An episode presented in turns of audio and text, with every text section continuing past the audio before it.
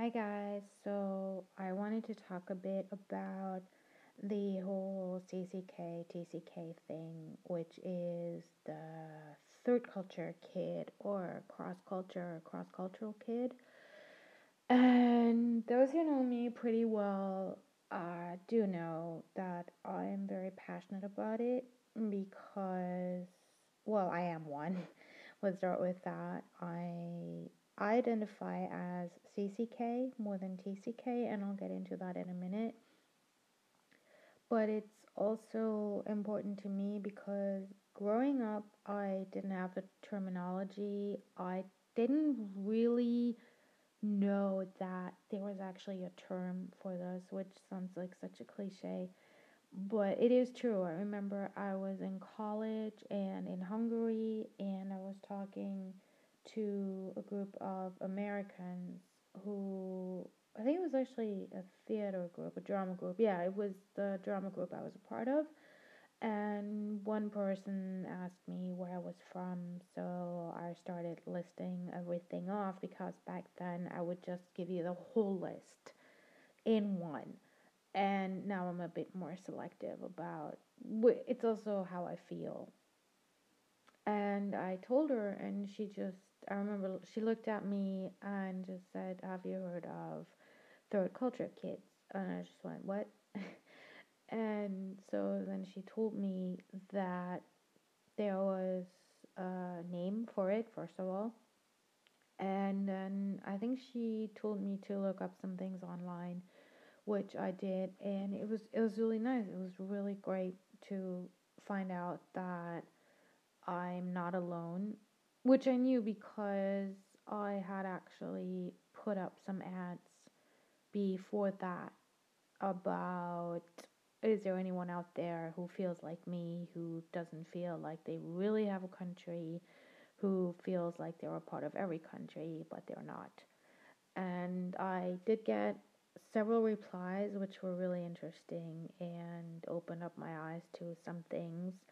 So, finding this information on the TCK, CCK, uh, just community basically that was it was a gold mine, I have to say. So, to me, the terminology, there is a huge difference because a third culture kid is somebody whose mother comes from country A, and she could be of any nationality, and father comes from country B, and again, he can be of any nationality. And then you grew up usually in several different countries. And with cross cultural kids, for me, again, the distinction is, and that's why I would fall more into the CCK category. You grew up in maybe only one country and you had more of an idea of being steady, which means again, again, this I'm not generalizing. A third culture kid was more likely to move around every other year. So we're all familiar with the term expat. And basically, the TCK is a child of the expat. And for me, an expat is any person, regardless of nationality, who moves to at least one other country and with the intent of either moving on from there or coming back to their country of origin. And by that, I mean the country in which they grew up. Whereas usually you'd go to what is called exotic locations. And again, keep in mind that if you're from the south, if you're, let's say, from Nigeria or South Africa, and you move to Finland or Iceland, that would be a pretty exotic location for you. And the other way around, too, of course. So, the TCKs, usually the ones that I know, they would go to international schools. And then they would mostly speak English. And usually with an American accent. Whereas the CCK is can stay in the same country for a long time, can be the child of immigrants, can be somebody who moves from country to country as well, and can be somebody whose parent is actually a part of the country that that child is living in and growing up in. Or again, it can be a whole different country. So, as you can tell from this, this honestly is not rambling. It is really that complicated. It's not that easy to put into categories. So, just for the sake of facilitating things, TCK is more work connected for a shorter period of time, moving around usually between different countries that are diametrically opposed to your country of origin. Or, again, meaning the country that you grew up in. Whereas cross cultural kids can be anything. They grow up as children of immigrants, they can grow up as TCKs, they can stay put in one country, but the idea in both categories is that you always feel different, and that's not a bad thing. It can be, it can feel alienating, but it's also a tremendous asset, and that's why I'm so passionate about getting the word across and bringing my experience to the table because everyone's experience is different. Just to show that the vastness of that community, and also a lot of times growing up, there is no way really that you can identify with 100%, which usually doesn't happen anyway. But I remember getting really or being drawn, not even getting excited, but being drawn to certain actors and actresses and some musicians without being able to explain exactly why. And then it always turned out that they somehow or other had traveled around quite a bit and had different ancestry or different nationalities, you know, the blood of different nationalities flowing through their veins.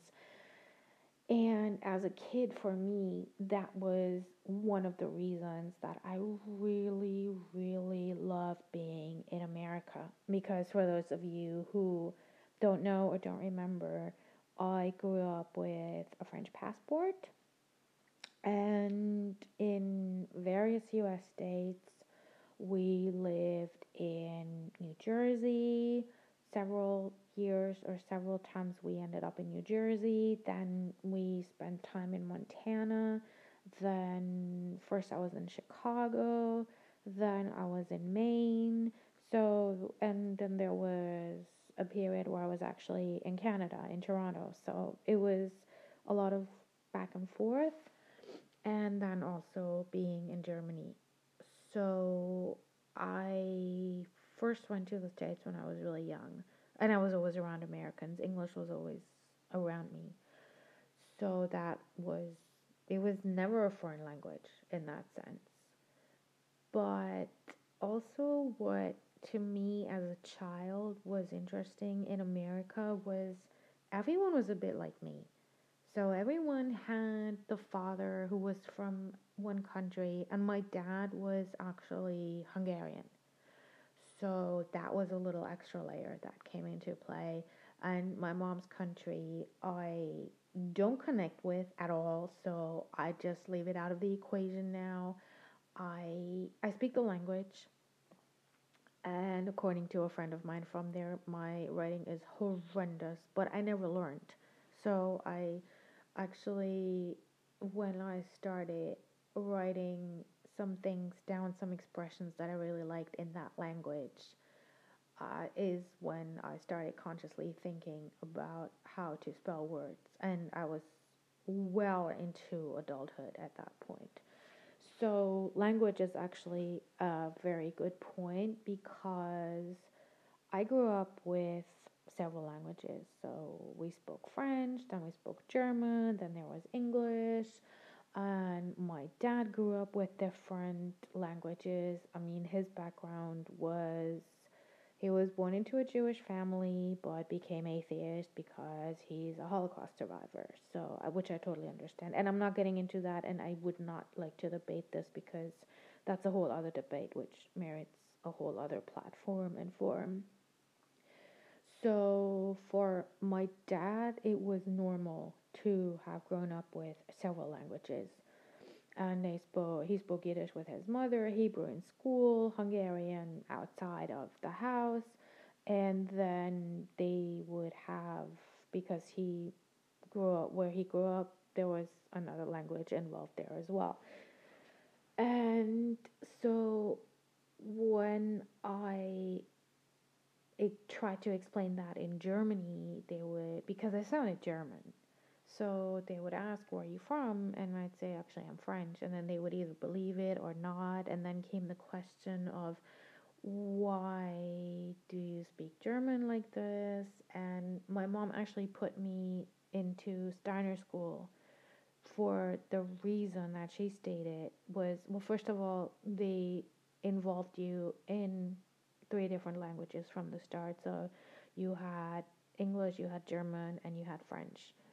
And the way the language was transmitted was people, or the teachers actually told you stories. They told you fairy tales in English, they made you sing songs in French, little things like that, which, because I was so far ahead of everyone in that aspect and with those languages, I actually wasn't bored because every child likes a good story. You know, I mean, it's kids. Of course, you like a good story. Adults like a good story, but sometimes we forget about it. So hearing those fairy tales was it was great, you know, because for me that was normal and my friends would somehow learn, but the teachers were really good, so they would act it out. So even if they didn't understand what was going on, then they could get it from the gist of it. You know, they could get the gist of it from from the way the story was told. But there was always this question of wait, where were you born? Why do you have this nationality? Why do you speak a different language at home?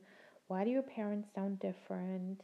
And this was interestingly in an environment that had a lot of ethnic Germans coming in. So somebody's grandparents or their parents would have moved from Poland, from Romania, from Russia to Germany because at some point their ancestors had wandered off, decided to make their fortune in the east, and then came and it came ended up coming back about you know 300 400 500 years later.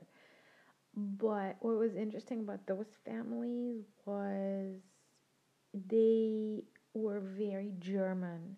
So even if the grandmother, for instance, wouldn't speak German that well, she would always not pretend because it was real for them, but they would staunchly maintain, I am German, I am German, I am German. And you would see little kids who would speak Russian or Polish with their parents and then turn around to you when they were German and you'd ask them, "Hey, where are you from?" and they would you could tell how conditioned they were to just say, "I'm German, I'm German, I'm German." Which okay, I mean, fair enough if that's how you feel. I don't agree with it, but I understand that need to blend in, so I see why the parents would do that. Whereas in America, what happened was first of all, especially in New Jersey, a lot of my friends were Puerto Rican, and at home they would they would switch like me. So they would speak Spanish at home and then English out on the streets. So we immediately had that bond that connected us. And as a kid, you never really put that into words. I'm a huge believer in kids feeling things and just picking up on it and they internalize so much that we're not even knowing that they internalize a lot we're still not aware of the full extent so growing up in the states there would be the puerto rican community then there were sometimes kids like me whose parents spoke different languages and had different backgrounds. But regardless of that, everyone's grandfather or great grandfather or relative had come from somewhere else. So you would have conversations with someone and they would say, Oh, I'm Italian, or my grandmother's Greek, my dad was Irish, my great grandmother was Polish. And I liked that because it made me feel at home. I had people around me who understood what it was to have different nationalities in you. And I know a lot of Europeans have issues with Americans saying, "Look, yeah, I'm I'm, I'm French, I'm Italian, I'm Greek." But the point is, you really do feel a part of that. And as a kid who, for several periods of her life, was in an environment where you could only be one nationality, going to an environment several times again where you could not pick and choose only, but you it was just a fact of life that your grandmother on your father's side was this and that, and your grandmother on your mother's side was that and that, and the grandparent, the grandfathers were something else. So that was a huge, huge relief.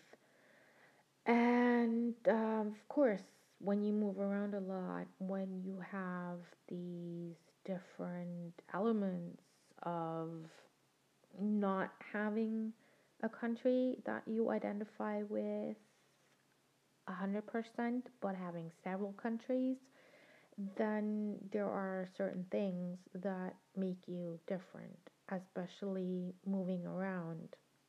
And this has been said a lot of times. The idea is you make friends really quickly because after a while you realize this person might be gone in a month, but I really like them. And as a kid, that's all you see. You want instant gratification. So when you like someone, then you just grab them and tell them, you know what? You're to be my friend.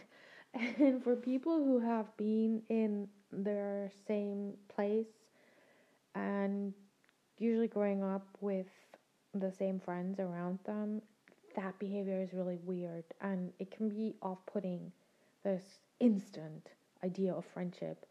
So after a while, once I had read up on this and I had seen that this is actually a normal thing for us CCKs, TCKs to do, I would explain to people look, if I'm too straightforward, if I seem to accept you too quickly, just please bear in mind that this is because of my background.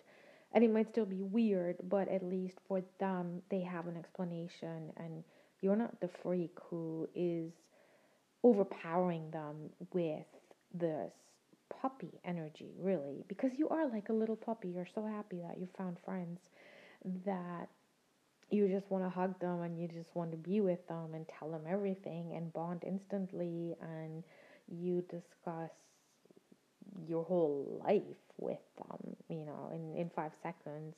And the funny thing is about CCKs and TCKs, we always find each other. My favorite, one of my favorite examples is I was in a youth hostel in Budapest. And the deal was that I, my brother was coming in a day after me, and we were supposed to meet up when he was back. So I had a lot of time because he didn't know exactly. He was driving, so he couldn't tell exactly. He couldn't say exactly when he was there. And I mean, I lived in Budapest before, so it, it was was no big deal. There was a girl in my dorm room, and she was uh, she was an exchange from Taiwan, so she just wanted to see Europe as much as she could. And I liked her, so I just told her, look, I mean, I'm supposed to meet my brother. I don't know when he's coming in, but I've lived here before. I know this place. I used to live in this neighborhood. So if you don't mind that I might have to run away suddenly at some point because we were supposed to see relatives and friends and it was a whole kind of jam packed day. And so I'll I'd love to show you around. And you know, she was really happy about it and I was happy. And then we had breakfast. So there were about three or four tables and each table would have about five or six people there. And I just looked at two girls and asked them if we could sit there. And they said, yeah. We started talking, and it turns out the usual as you do in the youth hostel where are you from, what are you doing, where are you going, what have you seen. And as it turned out, there were probably 30 or 60 or 80 people in that breakfast room having breakfast as it turned out, they were born in Mexico, moved to America when they were, I think they said 14, stayed for several years, and then went back to Mexico. And when they told me this, we just burst out laughing because it was so obvious. And one of us said it as well. You will always find each other. So if you're uh, CCK, TCK, or if you're interested, in the whole subject. I will be talking about this some more because there's a lot of territory to still be uncovered and discovered. And I'm very curious to see what you guys think. Also, for those who have not been exposed to that lifestyle, who have friends or who are just interested in that. So, hopefully, this has given some clarity or just helped you see some things of how things can be perceived from another viewpoint. And again, I have to stress I cannot speak for all the CCKs and TCKs in this world. And there are some general experiences. I say we a lot, but by that I mean the people, the CCKs and TCKs who have acted like me, with whom I've spoken about this. Because think of a classroom, everyone is kind of in the same age group and from the same city or from the surrounding areas. So you have that in common. But how different are your interests? So you can you can sort of generalize in by saying on average they do this they do that but then there are still so many individuals in that classroom that it's impossible to just take them as a monolith like with everything else. So anyway enough preaching. I hope you enjoyed it. Let me know what you think and then i will talk to you guys at some point in the future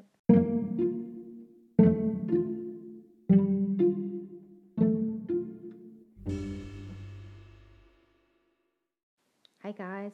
So today I wanted to talk a little bit about how I identify.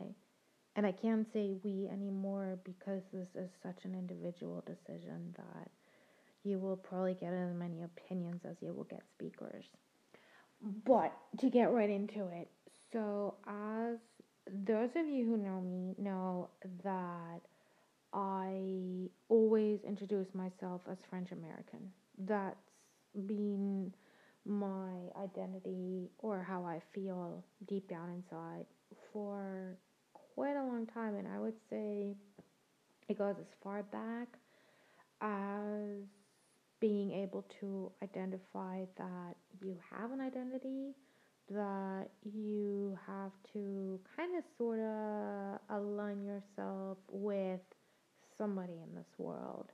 And ideally, it should be somebody from the environment that you grew up in, which is sort of true, I guess, for most cases or in most cases. But then there's also, like I said earlier, my dad was actually born Hungarian. So there is that part of me as well, which most of the time I'm okay with saying that because I've made my peace with it and I will talk about this conflict in this episode because it's been an important step for me and it's been a really important process. So I really needed to go through it. There's there's no other way around it. American was really easy because, like I said earlier, America for me was, and I'm not saying the country does not have problems. Every country has problems. So I'm not trying to elevate one country above another and ignore all the bad things and truly atrocious things that are happening. This is just from a child's perspective, trying to find a home, if you will. This is where the identification process started and how it goes on. So if you stick with it, hopefully, then we at towards the end you will understand what I mean and why this childhood thing is so important. So, like I said, America, very easy. Spoke the language, you blended in, you sounded like them, you acted like them.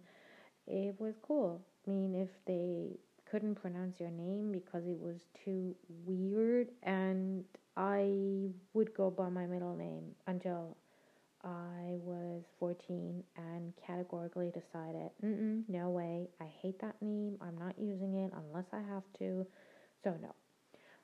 But my middle name is a very typical French name, which everyone who has it hates. And I don't think there's a single person who actually likes this name. English speakers tend to think it's pretty because it sounds Mm, it doesn't sound f- French. If you pronounce it with an English accent, intonation, maybe, uh, obviously, because it's a name that I grew up hating, so it's hard to judge, but um, it could sound interesting, maybe exotic or just different, but not too different. But kids being kids in the States, it was now we can't pronounce that name. They gave me a nickname, and they were all older than me by two years. But when you're nine, that matters. That's when I remember. Um, and this episode being, you know, very clear. I have my identity and I'm going to fit in. These are the kids on my block. And my neighbors were twins, so that was another source of fascination. Gave me a name, made it American, and I was good to go. I was part of the neighborhood gang. We hung out, we did stuff. I, if I remember correctly, the twins actually taught us how to dance, so that was sweet. And um, then school started, and I went to a whole other school, so we didn't really run into each other that much but yeah, it was easy. It was really easy to integrate because everyone knew what it meant to have parents from different countries, grandparents, to somehow be connected to different countries. And French was never a question because, like I said, it was there. We spoke French at home. I had the necessary, obligatory books that every French kid grew up with. And I actually remember having Andersen's fairy tales as a recording in French. So it was it was normal. You know, we would speak like I said, we would speak it. There was literature, there were recordings. So it there was no question anywhere we went our name was french my name was french the family name was french you know it was people just knew us as oh these are the french people so in that sense it was just like i said there then when i spent more and more time in the states my french actually did suffer for it and english became my strongest language in terms of if you told me to write a text and you gave me a choice between English and French, I would go with English because it just I I felt I've always liked words. So I felt confident enough that given pen and paper, given a keyboard, given a text, I could talk about it, I could write about it, I could do anything as long as it was in English. And with French, after the age of nine, there was this reluctance of speaking it because as I began to lose it, it became wait, I should be speaking French the way that I speak English with the same speed, with the same references that I can make because even to this day, I'm completely lost in French pop culture. And my cousin actually, and this was ages ago, so I have to ask him for new material, introduced me to French comedians who, without him, I never would have known they existed, or probably much, much, much later. So that's the level that I was at where got into with French. But I have to say, at even at my worst moment when I hated anything French and I saw it as this horrible, horrible identity to have, people were still really nice to me and they were encouraging. And when they would ask, you know, where are you from? What's your story? In a really nice way. So I never minded that question. But it, when it came to nationality, when it came to religion, that was a whole other thing. And I'll get into that in another episode. It just people were really understanding. And they were saying, I remember one friend that I made, and I told her, you know, I have a complex about my French because I haven't really used it that much, and my spelling is off. And she just looked at me and said, Well, you know, think of the region I'm from. I mean, how do you think I sound? And it was just such a nice thing to say. And I remember a doctor I had in Germany, she was an amazing lady and her husband she married while i i was coming and going. So at some point all of a sudden she was married and had another name. And people were saying oh you know her husband is from tunisia and he speaks french. And somehow because i had a really good rapport with her and she was german and somehow the subject of speaking French came up, and I told her I would love to speak to him, but I'm kind of shy about it. And she was this very precise lady. I mean, she diagnosed me with everything normal doctors, quote unquote normal, the average doctor would just kind of write off as, ah, you're just nervous, ah, you're just this. She would actually run tests on me and find out, well, you know what, actually, you're allergic it's not just that you're nervous, you're allergic. So, and she was no nonsense. And she just told me, look, it'll just make him happy. Don't worry about that. And so she introduced me to him. And I remember saying, yeah, I'm kind of ashamed about my French. And I got the sweetest response ever. Because I remember him looking at me and saying, don't worry about it. I'm not a professor. I'm not a teacher. You're just making me happy that I can finally speak French and it's such a relief. And that's mostly the reaction that I've got from I've gotten from most people, from most French people when I bring up what is going on with me because there's no other way of saying it. And so and that was the French part. The Hungarian part I came to much later because it was really interesting. My dad wouldn't speak Hungarian at home, but he always had Hungarian friends. So the language was always around me, and at the age of two, I was, I'm told this, I, I don't remember that part, that I would be saying, Oh, you're a little rascal in Hungarian, because my father's friends and acquaintances would say this. And I grew up with this language being there, but there was no interest in what is it? Where is it from? Until I was in my mid teens. And then I sort of became aware of wait, why is my father speaking a language that is not Latin? It's not French. It's not anything that we know of. What is this? And, but he kind of had told me because I was not surprised, but it re registered in my mid teens as wait, what was that? What was this with this weird language? And what was it? Oh, it's Hungarian. Okay, wait, what do you speak Hungarian? So it was just this really bizarre way of processing something that had always been in my life. And I remember when I was 16, my parents had divorced by then. My dad said that he would take me on a vacation and give me three choices. I think one was to stay with him in Paris, two was to go to Hungary, and three was Israel. And I'd already been when I was seven, but somehow he couldn't come on that trip with us. So he effectively had never gone.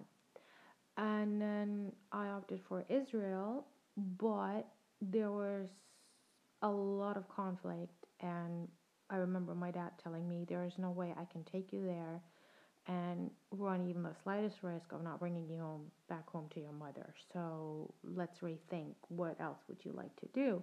And I ended up choosing Hungary. I'm not even sure why. I think it just kind of pinged and went, wait, that's the language my dad, you know, like, yeah, let's explore. And it was still during communism. So I, it was an interesting experience.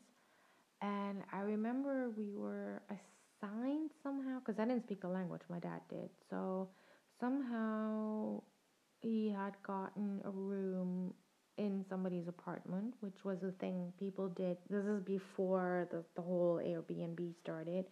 It was called IBUSZ and it was a state travel agency where you had to register and they would assign you a room in somebody's apartment and of course they got like I think 99% or something and yeah, so probably the rooms were bugged. My dad would say that the rooms were bugged and to be careful what you say. And the guy we were staying with was really weird. He would just, I think he'd just lay out breakfast. It was supposed to be where they gave you breakfast as well. But it was, he was weird. Not in a creepy way, just really antisocial. And as luck would have it, we were out on the street and I think we were looking for a shop. And there was a very small shop, and the shop owner and his wife, and they started talking. And one thing to another, and they just said, Why don't you come and stay with us? Which was great. And as it turned out, they were a Roma family with a daughter my age. And I did not speak a word of Hungarian at that point they did not speak a word of English because English was not even taught in schools then, in most schools. And so we managed to communicate, as you do when you're a teen and you manage to communicate. I fell in love with a guy. He was really sweet, was really nice. So it, it was, you know, the cliche of cliches pretty much. And when we had to leave. I was devastated. I was crying. And by that time, I had sort of internalized the wait, I am kind of Hungarian, right? And of course, this being during my teenage years, two, I want to say two months later, two weeks later, the whole thing was forgotten. No, it didn't really matter anymore. And I was back to pining for America again because I was always connected to the States. So, two years after that, I had actually come from the States to Europe again. And I met a group of Hungarians, and they completely changed my life because at that point, something in my brain kicked in and went, wait, you're Hungarian. Your dad is Hungarian. These guys are Hungarian. What does that even mean? And for me, it's always been about going very deep. So it couldn't just be they're Hungarians.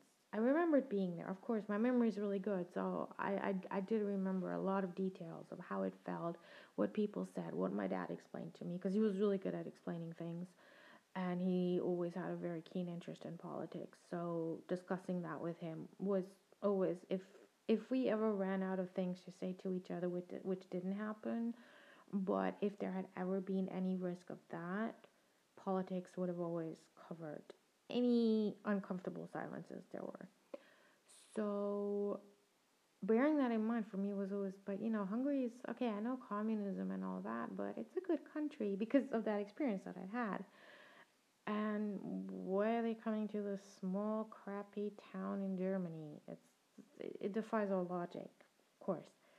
And so I, I wanted to explore that more. And I went to Hungary again with both my parents because they would they had a really interesting relationship where they could stay together as long as they knew that at the end of the day they could go to two different locations, which I totally get. So we were all in Hungary, and then the lady who hosted us, again with this IBUSZ, it was after communism, but IBUSZ was still alive and well.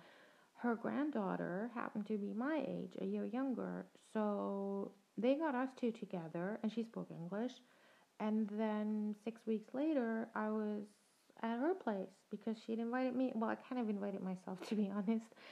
Um, um, but let's say she invited me. And so I was there and I was going back to Hungary regularly. And then I decided I was going to learn the language because my dad had never taught me. He didn't see it as important. And he, like I said earlier, he was a Holocaust survivor. So when he was liberated, he was done with Hungary, but he would still speak the language. But he just set off and then traveled, traveled, moved from from Austria to Italy to Belgium to France. So, and then I went through the process of, like I said, being what does it mean to be Hungarian? I am Hungarian. What is this language?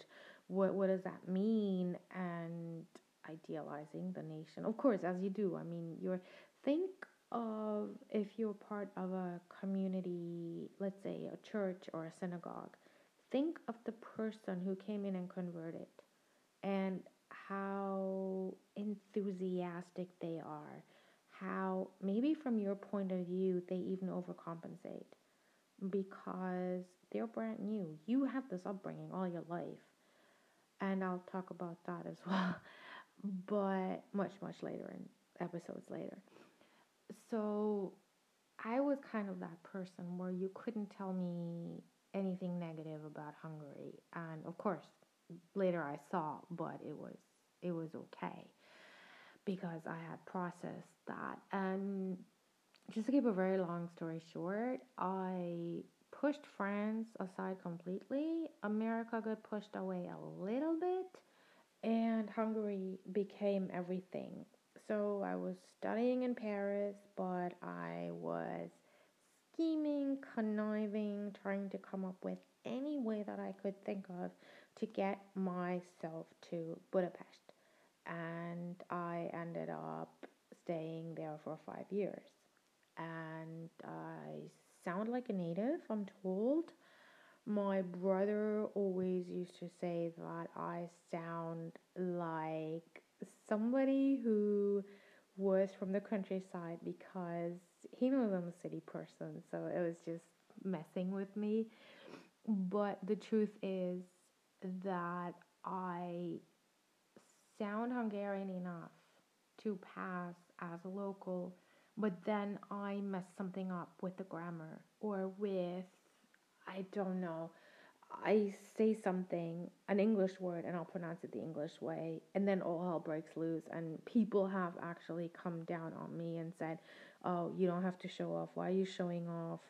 And my friends, my Hungarian friends who were around me, and whenever they would hear that, they would just jump to my defense.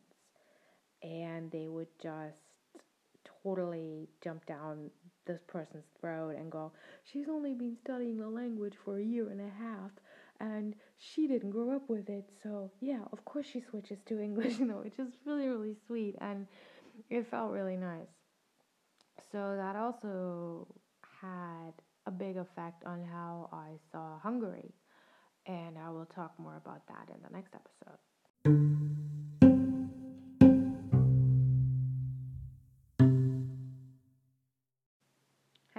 Guys, so I wanted to focus a little bit more on Hungary because it was a very important part of my life, especially that process of going from what the hell is this language? To well, before that, being around the language when I was a toddler and a baby, then transitioning through to what are they talking about here? Rejecting it because it was alien but a part of me, embracing it, kind of forgetting about it, and then embracing it all over again with the goal of finding my identity through it. So, all of this happening while I was coming of age, it definitely shaped me in that sense. And my dad was never patriotic. He spoke the language because he liked speaking the language. It was natural. Most of the Hungarians that he met, they're French, Italian, German, uh, ooh, I don't even think Flemish registered on their radar at all. For those who lived in Belgium, it was almost non existent or really, really bad, and it's so unnatural. And what I found, maybe it's a new thing, but something tells me no, not in my experience. Hungarians have always felt very proud of their language. They uh, their language is really important to them. They embrace it with a fervor. They it's life or death for them. And maybe that's just we're the nationalist hardcore. Uh, but then there's the other extreme where people just go, honestly, I'm totally ashamed of having anything to do with that country. Uh uh-uh, uh no. And I sort of fell into that camp for a while when I left Hungary. When I was there, it, it was great. I was exploring my roots, I was learning the language, and before I moved there, I had two years in college in Paris. I picked up the language so fast that by three months I was fluent. And by that I mean holding a conversation where you don't understand every word, obviously. You might understand 60, 50, 80 sometimes on a good day, sometimes 30%. But, and this is the important part, you do not have to translate everything back to, into your head uh, from one language to another.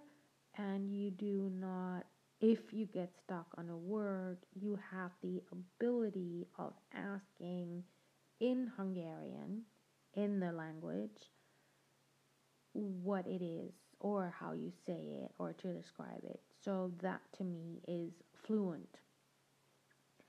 And I was at that stage within three months. What also helped was certain people who really encouraged me, who had witnessed me going from nothing, unable to understand anything in that language, being able to say maybe 10 words, and then going to a point where you are having full conversations and where people who didn't speak the language just managed to talk to you so that was that I'm really proud of that actually that I managed to do that. And like I said, I had so much help because those very same people that I just mentioned, when they found out that I was studying Hungarian, they categorically refused to speak any other language to me. And we had a different language before that and they just made me speak Hungarian. They were very good at explaining. They were very good at slowing down sometimes when I asked them to. But for the most part, I was forced to talk, speak the language. And if I didn't know a word, I could ask them, of course, in our mutual language. But no, Hungarian, and that's what I'd wanted. I wanted to have this common language with certain people so that really worked in my favor. And then I stayed there for five years. Hung out, I would say I hung out there, took some classes, worked, I was teaching, mm, coaching people, doing some other work like writing. and proofreading, interpreting. So just having fun in that sense of doing different things because I like variety. I like being able to work in different fields and do different things and explore different areas. So, in that sense, that was really great. Amazing friendships, just learning about life, which was very important. And I would never say that I was naive. I was that sheltered in a bad, I mean, not in a bad way, in the sense of I had some restrictions. I had things where I had less freedom than my peers. Curfew, I did have a curfew, which in the States was great, but when we were in Germany, that was hard because none of my friends had a curfew. So that was something that wasn't so easy to deal with for me. But my parents always talked about things that maybe some other parents might not have mentioned. So, giving advice or dropping little hints here and there. I remember my dad, when I was about 15, um, telling me to remember that if I'm ever with a guy and he's not available on the holidays or on the weekends, that means he's actually with somebody else, which is pretty good advice to get. And for me, my image of Hungary is that everyone cheats, everyone has a mistress, a lover, whatever. The divorce rate is sky high, and Hungarians have perfected the art of accepting the patchwork family. The amount of people that I've seen where the stepfather accepted another child or where the parents divorced, the mother remarried, she had a baby with somebody else, and the father of the first child would just take that other child with him as well if they were going somewhere. Just little things like that, which I'm sure exist everywhere, but it was the first time in my life where I was consciously aware of that on a bigger scale, not just, oh, my friend so and so who whose stepfather is you know taking her and his biological children somewhere and oh that should be nice and somebody commenting on and saying well that's rare happening all over the place in different environments with different people. And so that was interesting. And all the other things that the crime the poverty already back then but amplified when I went back more recently so I like being between those two worlds, the university world and then my brother's world where they were already out of college and older because well, were five they were five years older than me and maybe even older than that. So it was great. It was great time to explore and to find out what you really wanted to do where your interests were for instance with language was it more in translation was it more in teaching was which i always knew that i preferred teaching over translation because i liked interacting with people better. And so that being given the opportunity to explore that was really an amazing gift and i'm really really glad that i had that. Then of course because me being me, I moved away and I stayed away for 14 years. I came, I'm lying. I moved away. I came back after a year and a half. It seemed like nine months, but it was it was a year and a half. Cleaned out my apartment and then never looked back. So I was out of the country for about 14 years. Of course, my Hungarian declined. I didn't really have anyone to speak it with. And then it just, I, of course, I recognized it. I liked it. It's a very beautiful language. It's very rich. It's very expressive. And I'm sure you've heard the old adage of the swear words are so rich and so intense that it's it's a joy to swear in Hungarian, which is actually really true. And I'll do that if if I'm just swearing for the sake of it, I'll always do it in Hungarian because it just expresses things much better. And in from from that point of view, I just felt it decline more and more until right before I went back. So that's about eight to nine months before I decided, yeah, I'm going back.